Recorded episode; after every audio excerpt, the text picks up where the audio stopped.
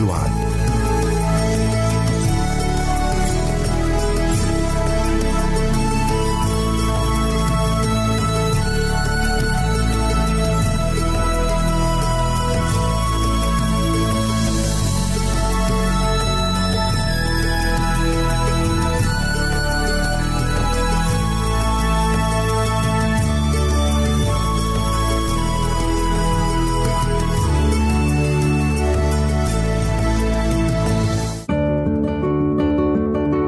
أعزائي المستمعين والمستمعات، راديو صوت الوعد يتشرف باستقبال رسائلكم ومكالمتكم على الرقم التالي صفر صفر تسعة ستة واحد سبعة ستة ثمانية ثمانية ثمانية أربعة واحد تسعة.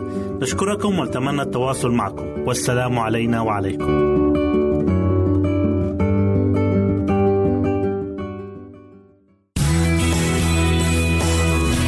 يمكنك استماع وتحميل برامجنا من موقعنا على الإنترنت دبليو دبليو دبليو دوت إيه دبليو آر دوت أو آر جي.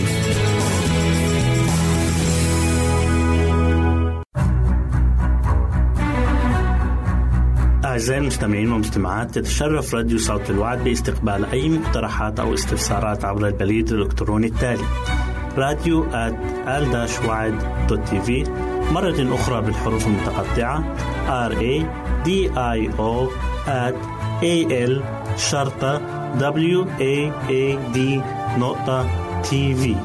والسلام علينا وعليكم.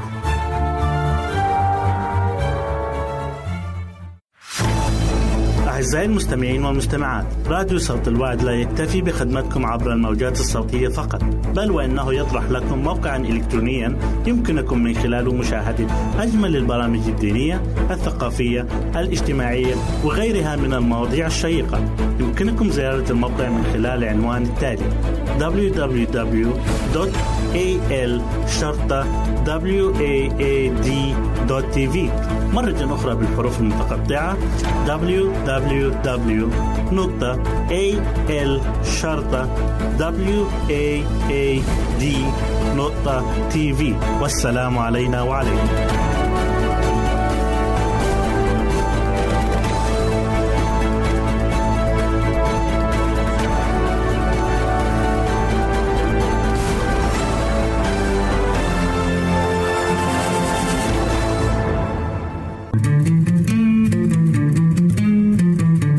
أنتم تستمعون إلى إذاعة صوت الوعد.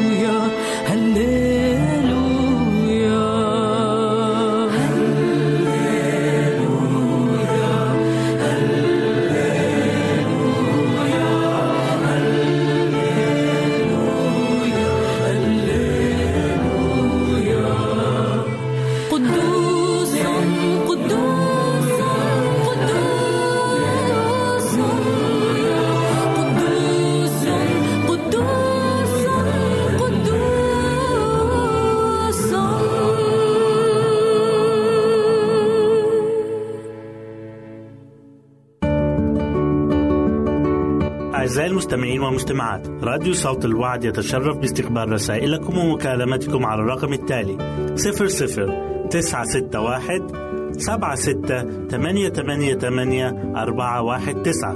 نشكركم ونتمنى التواصل معكم، والسلام علينا وعليكم.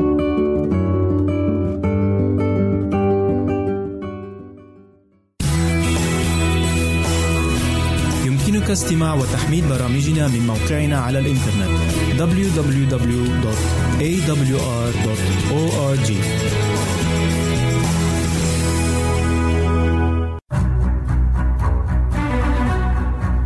أعزائي المستمعين والمستمعات، تتشرف راديو صوت الوعد باستقبال أي مقترحات أو استفسارات عبر البريد الإلكتروني التالي راديو آت آل واد دوت تي في، مرة أخرى بالحروف المتقطعة راديو آت آل واد دوت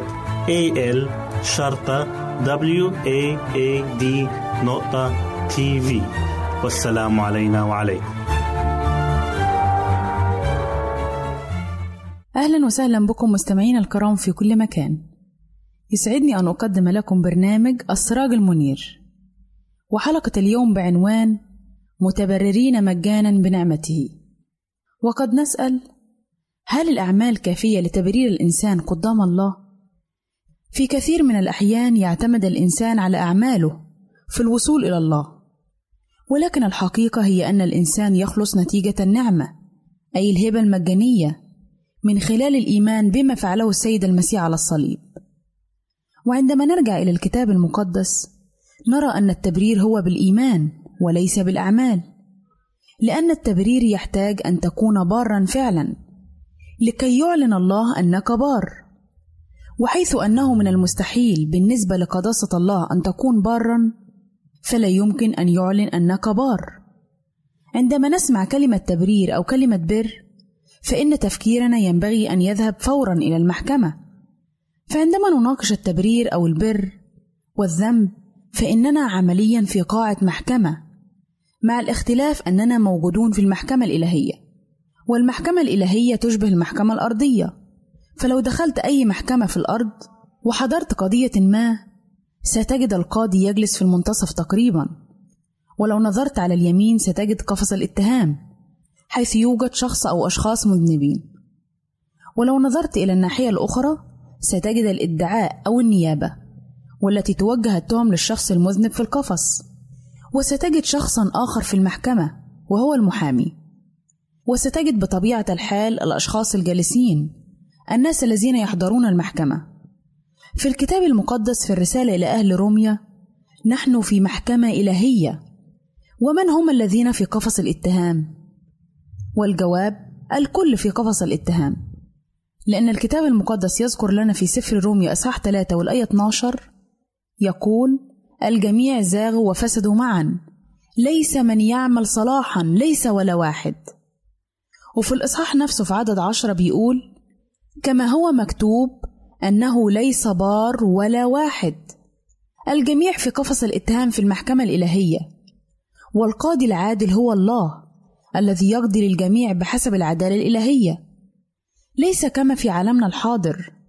نجد أن هناك بعض من القضاة أحيانا يقضون بالرشوة ويبرئون المذنب ويذنبون البريء، أو قد نجد قاضيا مزاجيا يحكم بحسب حالته النفسية، فعندما يكون غاضبا يصدر حكما قاسيا، وعندما يكون مسرورا لسبب ما نجد أن الحكم ربما يكون مخففا، وهكذا. مثل هذه الأحكام لا ترضى الله، كما هو مذكور في سفر الأمثال إصحاح سبعة عشر والآية خمسة عشر: مبرئ المذنب ومذنب البريء كلاهما مكرهة الرب. والسؤال هو: هل الله قاضي من هذا النوع؟ حاشا لله، فالله قاضي بار عادل، إنه سيحكم حكما صحيحا عادلا وسيديننا بالعدل، ونحن جميعا نستحق هذا الحكم.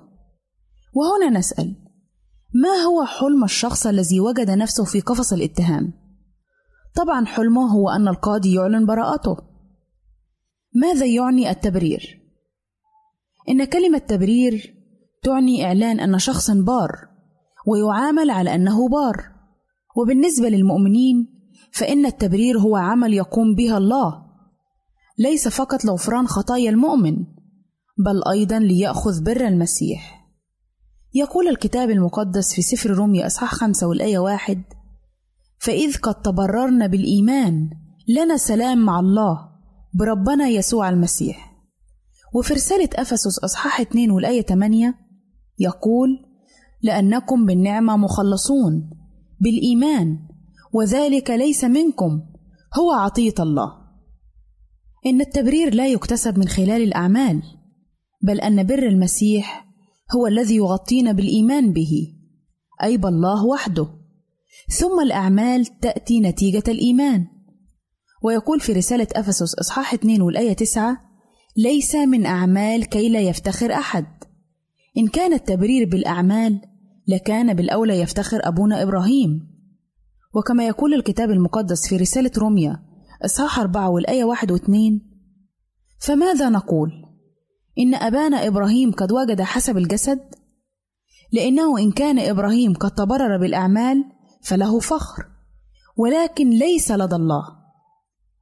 لقد ألغى الله ديوني وغفر لي خطيتي، لأنه يقول: طوبى للرجل الذي لا يحسب له الرب خطية. وليس هذا فقط، بل أضاف إلى حسابي رصيد لكي أستحق دخول السماء. فالتبرير يعني أنك شخص دخلت المحكمة، عليك خطايا، ولكنك خرجت منها ليس فقط كأنك لم ترتكب أي خطايا، بل كأن معك ما يكفي لتدخل السماء. عظيم هو عمل الرب معنا مع أننا خطاه وأثمة.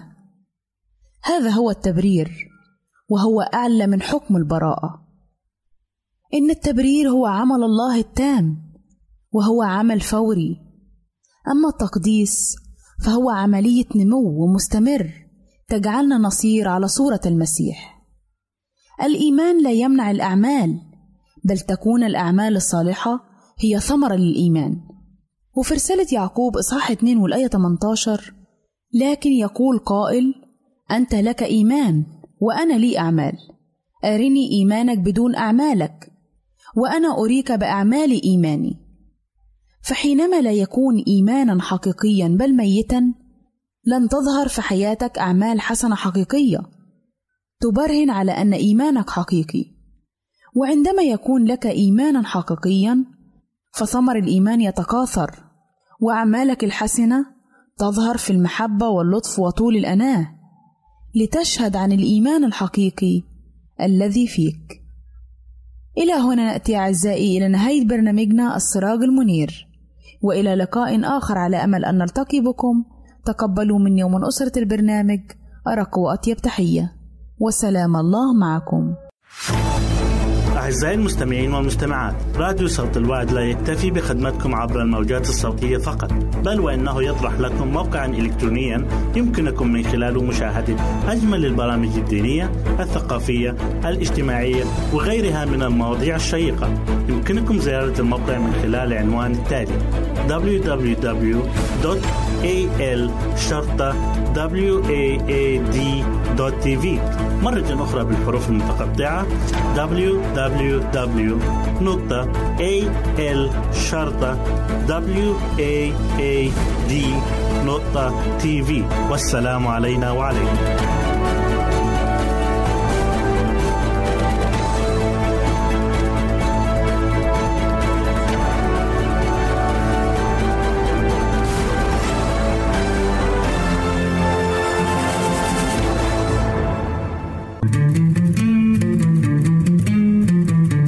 أنتم تستمعون إلى إذاعة صوت الوعد.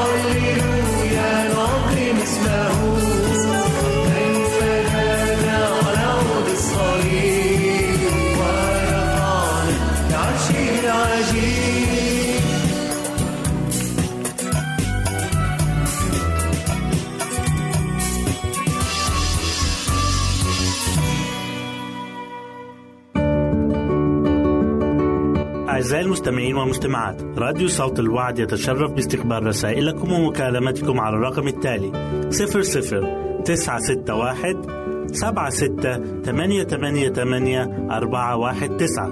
نشكركم ونتمنى التواصل معكم، والسلام علينا وعليكم.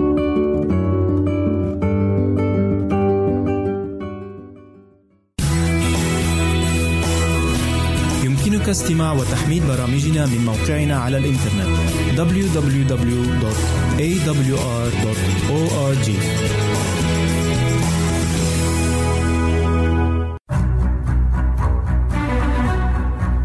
أعزائي المستمعين والمستمعات، تتشرف راديو صوت الوعد باستقبال أي مقترحات أو استفسارات عبر البريد الإلكتروني التالي راديو آت آل وعد دوت تي في، مرة أخرى بالحروف المتقطعة آر إيه دي آي أو آت إيه إل شرطة دبليو إيه إيه دي نقطة تي في.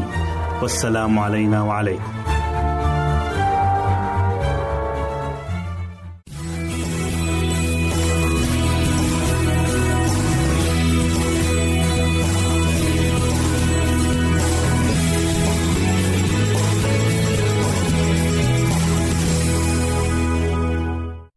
أهلا وسهلا بكم مستمعينا الكرام في كل مكان. يسعدني أن أقدم لكم برنامج من هنا وهناك، والذي يتضمن الفقرات التالية: الطبيعة والحفاظ عليها، هل تعلم؟ الطبيعة وتأثيرها على نفسية الإنسان.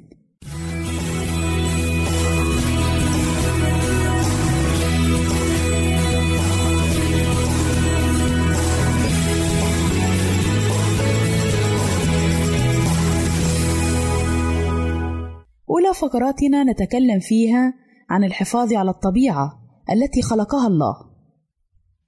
إن قدرة الله تتمثل في خلقه البديع الذي نراه بأعيننا، فالله في عظمته أبدع في خلق الكون بكل ما يحتويه، والطبيعة من أكثر الدلائل على قوة وعظمة الخالق، فالسماء الزرقاء الواسعة والجبال الشامخة والتلال والهضاب بمناظرها الخلابة، والغابات المليئة بأنواع الطيور والحيوانات الأليف والمفترس منها، والسهول الواسعة بكل أشجارها المزهرة، والورود الملونة التي تلون العالم وتعطره، والتي تكسو الأرض في فصل الربيع الذي يعد بسمة السنة.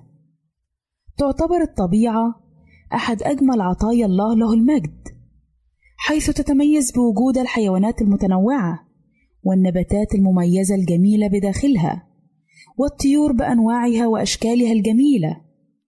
ولكن في الوقت ذاته تتعرض الطبيعة للعديد من المشاكل نذكر منها التلوث، لذلك يجب على الإنسان الحفاظ عليها بشكل جيد حتى يعيش في ظلها بشكل صحي وطبيعي. والحفاظ على الطبيعة التي خلقها الله يحسن من جودة المياه، والتي يترتب عليها الكثير من الفوائد، منها تحسين نوعية الحياة والحد من الأمراض المنقولة عبر المياه. إن هذه الطبيعة نعمة من نعم الله علينا، ويجب الحفاظ عليها. الأشجار هي المصدر الهام لإمداد البشر بالأكسجين، وهي أساس الحياة، حيث أن الأشجار تقوم بامتصاص غاز ثاني أكسيد الكربون لتطلق الأكسجين أثناء عملية البناء الضوئي، فالعمل على قطعها وتدميرها هو أكبر انتهاك للطبيعة، فيجب الحفاظ عليها.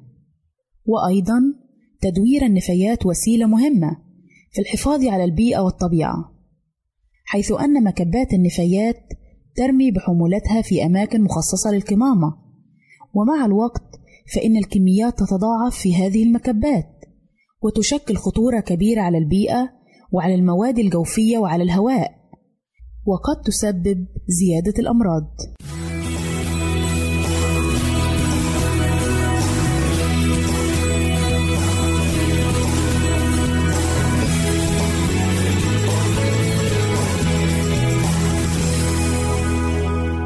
أهلا وسهلا بكم مجددا أعزائي المستمعين، إليكم فقرتنا الثانية، وهي بعنوان هل تعلم؟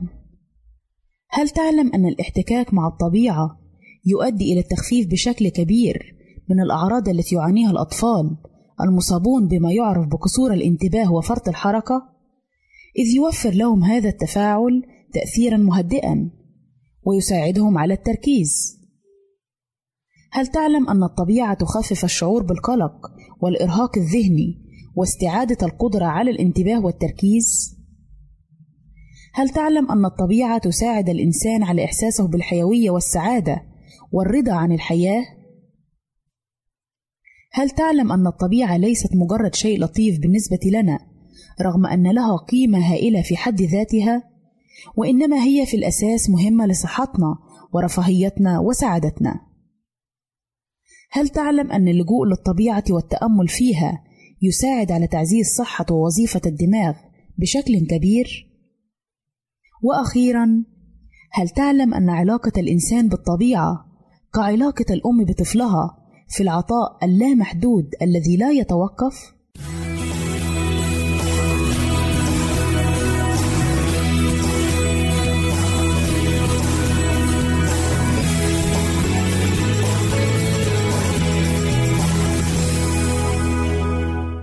أهلا وسهلا بكم مجددا أعزائي المستمعين، إليكم فقرتنا الثالثة والأخيرة، والتي نتكلم فيها عن الطبيعة وتأثيرها على نفسية الإنسان. للطبيعة تأثير كبير على الإنسان، سواء على صحته النفسية أم قدرته العقلية أم صفاته الشخصية، كونه جزءا منها. فالتعرض المباشر للبيئة الطبيعية يمنح الإنسان الاتزان النفسي وراحة الدماغ، وأيضا كافة أعضاء الجسم. إن الحياة في بيئة طبيعية تعطي مزيدا من الراحة النفسية للرجال، وتحسن أداء الدماغ ونوعية النوم لدى كبار السن من الجنسين. والقرب من الطبيعة مثل الحدائق والشواطئ الرملية وموج البحر يحسن من أداء الدماغ، مما ينعكس إيجابيا على الراحة ونوعية النوم، حيث وجد الباحثون صلة إيجابية بين النوم والراحة النفسية والتعرض لعناصر الراحة التي تمنحها البيئة الطبيعية. ويزداد تأثير هذه العناصر على الرجال خصوصا، وعلى الجنسين في عمر الستين عاما أو أكثر. وتعتبر الطبيعة امتداد لوجود الإنسان واستقراره على الصعيد البيولوجي والروحي.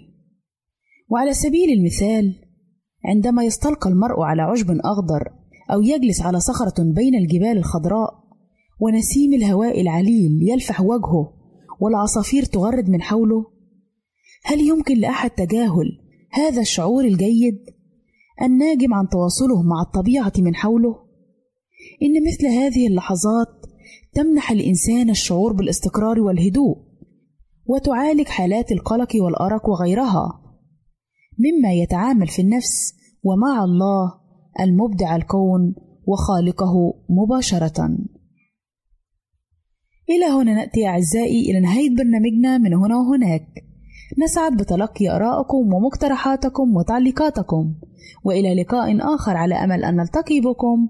تقبلوا مني ومن أسرة البرنامج أرق وأطيب تحية، وسلام الله معكم.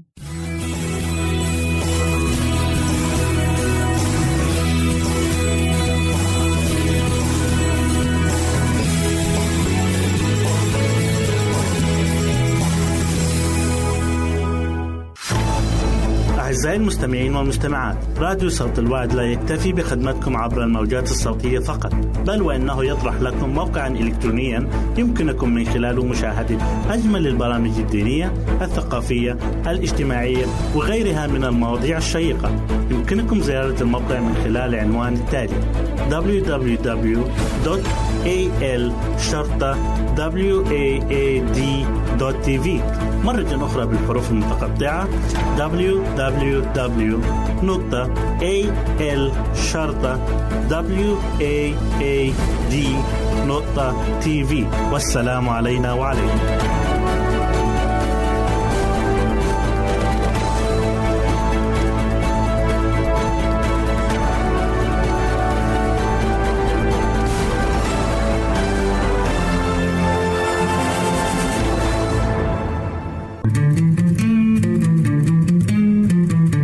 أنتم تستمعون إلى إذاعة صوت الوعد.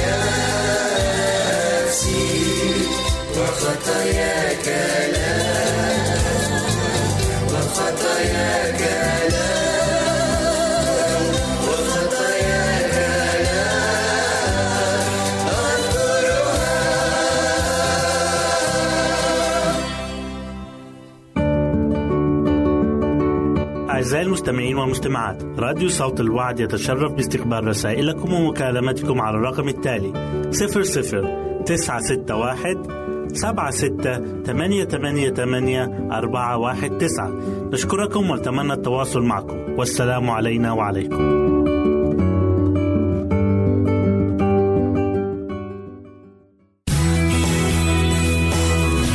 يمكنك استماع وتحميل برامجنا من موقعنا على الإنترنت دبليو دبليو دبليو دوت إيه دبليو آر دوت أو آر جي.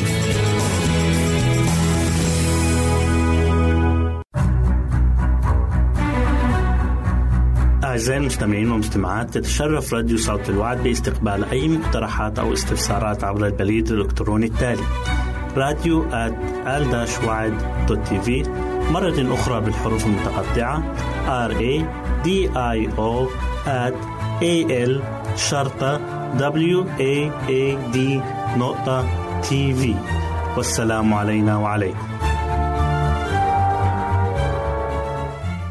أهلا وسهلا بكم أحبائي المستمعين والمستمعات في حلقة جديدة من برنامجكم معجزات السيد المسيح. معجزة اليوم أحبائي هي عن إحياء ابنة ييروس، والقراءة المقدسة مأخوذة من إنجيل لوقا والإصحاح الثامن والأعداد أربعين لستة وخمسين. ولما رجع يسوع قبله الجموع لأنهم كان جميعهم ينتظرونه، وإذ رجل اسمه ييروس قد جاء وكان رئيس المجمع، فوقع عند قدم يسوع وطلب إليها أن يدخل بيته، لأنه كان له بنت وحيدة لها نحو اثنى عشر سنة وكانت في حالة موت. ففيما هو منطلق زحمته الجموع، وبينما هو يتكلم جاء واحد من دار رئيس المجمع قائلا له قد ماتت ابنتك، لا تتعب المعلم. فسمع يسوع وأجاب قائلا لا تخف، آمن فقط فهي تشفى. فلما جاء إلى البيت لم يدع أحد أن يدخل إلا بطرس ويعقوب ويوحنا وأبا الصبية وأمها، وكان الجمع يبكون عليها ويلتمون. فقال لا تبكوا، لم تمت لكنها نائمة. فضحكوا عليه عارفين إنها ماتت. فأخرج الجمع خارجا وأمسك بيدها ونادى قائلا يا صبية قومي. فرجعت روحها وقامت في الحال، فأمر أن تعطي لتؤكل. فبهت والديها فأوصاهم أن لا يقولوا لأحدا عما كان.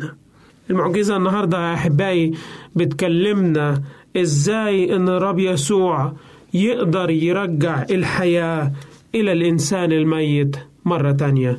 شفنا في الحلقات السابقة قد إيه الله شفى أشخاص من أمراض ومن أوبئة، وأشفاهم من أمراض قاتلة، أمراض كانت معيشاهم في بؤس وألم وحزن شديد جدا. ولكن المعجزة اللي قدامنا النهاردة هي معجزة إقامة ابنة تركت العالم.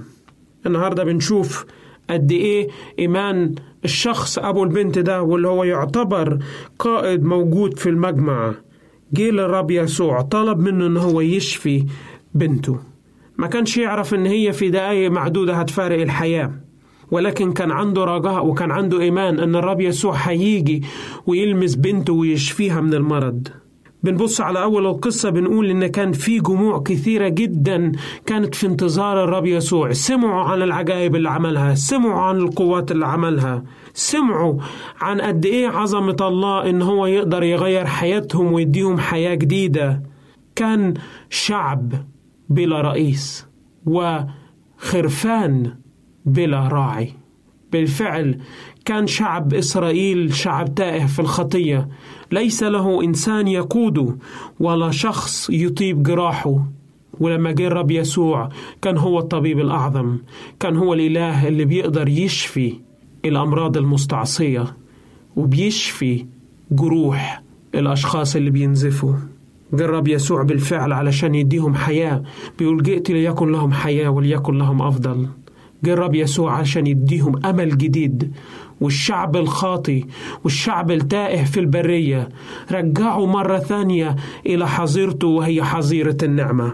جه هنا رئيس المجمع، وتخيلوا معايا ييروس كرئيس مجمع ذهب بنفسه لشخص الرب يسوع، رغم ان ده كان ممنوع ان هو يعمل حاجة زي كده. ازاي يروح لإنسان بيجي وبيعلم ضد التعاليم اليهودية؟ ازاي يروح لشخص النهاردة هو يمشيش تحت القوانين اللي بيسنيها رجال الدين اليهود؟ ولكن الشخص ده شال كل الحواجز وشال كل الظروف اللي كانت موجودة قدامه، وعمل ايه؟ راح للرب يسوع، خلع توب القائد. اليوم كان هو إنسان، كان ممكن يروح يبعت شخص مكانه، أو النهاردة ممكن ياخدها عند أحسن الأطباء اللي موجودين في أورشليم أو في أي مكان تاني حوالين اليهودية، ولكن راح بنفسه لشخص الرب يسوع، جه وقال له قال له اشفي ابنتي. بس ما راحش قال له من فضلك تعالى، لا، الكتاب المقدس بيقول فوقع عند قدمي يسوع. بالفعل كان أكبر درس الإنسان يقدر يتعلمه النهاردة هو قد إيه الإنسان لما يجي لشخص الله يطلب التواضع. بنشوف إن الإنسان رئيس المجمع ده خلع توب الرئاسة واتضع أمام شخص المسيح. يمكن في أشخاص النهاردة يقول لك أنا مستوايا ما أقدرش إن أنا أعمله، أو مستوايا الاجتماعي ما يقدرش يخليني أعمل حاجات معينة، ونلاقي الإنسان بيعطي مبرر إن هو يجي لشخص الرب يسوع عشان خاطر برستيجه أو أو منظره الاجتماعي قدام المجتمع.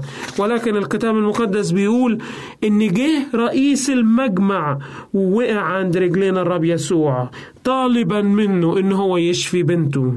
وكام هو عظيم إيمان هذا الشخص إن هو يروح ويتضع أمام الله ويطلب بالمسيح إن هو يخش بيته. لما الرب يسوع وافق وشاف إيمان الراجل وإلحاحه إن الإنسان ده بالفعل يريد بنته أن تبرأ، قال له يلا نروح. وهو كان بيتكلم ولسه بيخلص مع المسيح، جه واحد وقال له يا سيدي لا تتعب المعلم، ابنتك ماتت. قال له بالفعل بنتك فرقت الحياة، ما تتعبش المسيح إن هو يجي. ولكن الرب يسوع بمحبته الأبدية ومحبته العظيمة ومحبته لكل إنسان النهاردة، إله الحياة، نبع الحياة، جه وقال للراجل ما تخافش، آمن فقط، لأن كل شيء عند الإنسان المؤمن محال بالإيمان. كان أكبر جزء جدا في حياة أبطال الإيمان في العهد القديم كان الإيمان، علشان كده بنقول عليهم أبطال الإيمان. أي معجزة حصلت الرب يسوع بيقول إيمانك قد شفاك، إيمانك قد شفاكي. قال له بالفعل آمن فقط. ولما دخل الرب يسوع البيت أخذ بعض التلاميذ المقربين ليه. دخل الرب يسوع على بيت مليان بحياة الكآبة والألم، بنت الراجل الوحيدة بالفعل عمرها اثنتا عشرة سنة فقدت حياتها. تخيلوا في وسط المنظر الكئيب الحزين ابتدى يدخل الرب يسوع، ولكن ما كانش داخل بس علشان يقومها، والداخل علشان يوريهم مجد الله، إن المسيح بس مش جه إلى هذا العالم علشان يعمل معجزات، ولكن جه علشان يرجع النفوس الضالة مرة تانية. كانت مش هي دي المعجزة اللي بنشوف بيها الله بس بيقوم إنسانة من بين الموت، ولكن الله كان بيهب الآخرين أيضا حياة أبدية. كانت حياتهم ميتة روحيا. ابتدى الرب يسوع يقول لهم ما تبكوش، البنت مش ميتة ولكنها نائمة. وبنلاقي في وسط الحزن وفي وسط الروح الجنازة اللي كانت موجودة أو, أو روح الحزن اللي كانت مسيطرة على المكان، الكتاب المقدس بيقول كلام غريب جدا، بيقول فضحكوا عليه عارفين إنها ماتت. قال لك مستحيل، ضحكوا عليه، إزاي جاي بيقول إن هي نايمة؟ ولكن المسيح قال لهم، أو يمكن كان عايز يقول لهم إن كل حاجة بتحصل هي بتحصل لمجد الله، لأن البيت ده برضه في احتياج إلى خلاص. يمكن النهاردة بنلاقي فيه حاجات مستعصية، أمراض موجودة، حالات ميؤوس منها، بنقول إزاي مثلا ولا عمر حاجة زي كده هتحصل، وبنضحك وبنستهين بقوة الله. ولكن الله قال لهم إن هي مش ميتة، هي نايمة. اداهم الله، قال لهم الغير مستطاع عند الناس مستطاع عند الله. قال لهم النهاردة لو انتوا فقدتوا الأمل وقلت إن هي ميتة، أنا النهاردة هوريكم أنا أقدر أعمل إيه.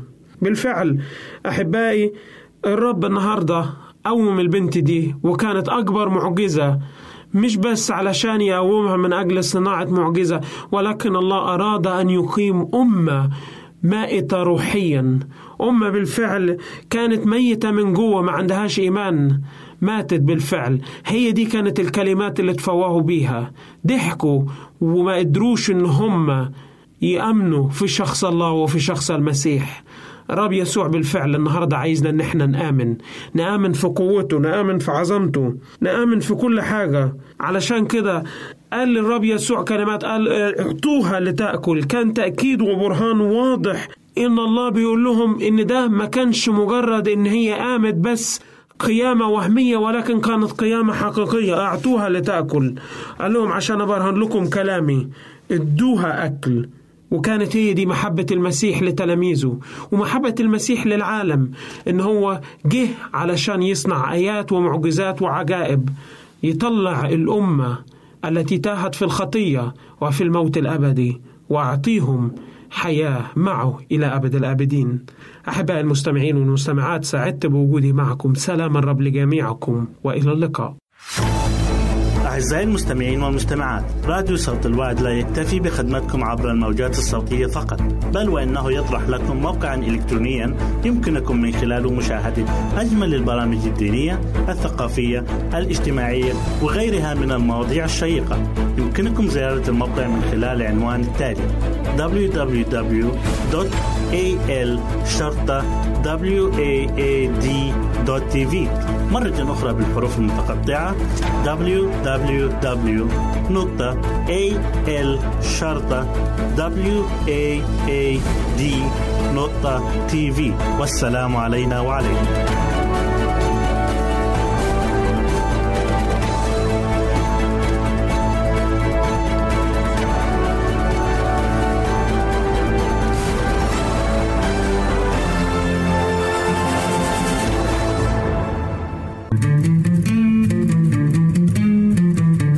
أنتم تستمعون إلى إذاعة صوت الوعد.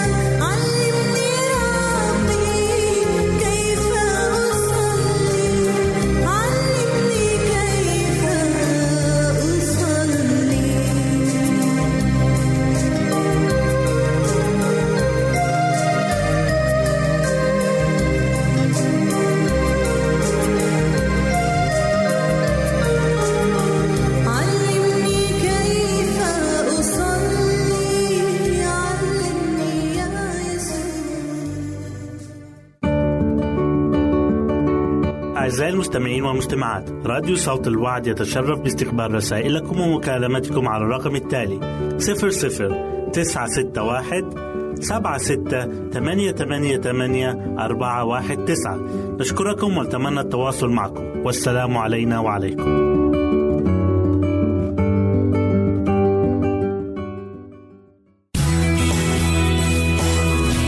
يمكنك استماع وتحميل برامجنا من موقعنا على الإنترنت دبليو دبليو دبليو دوت إيه دبليو آر دوت أورج.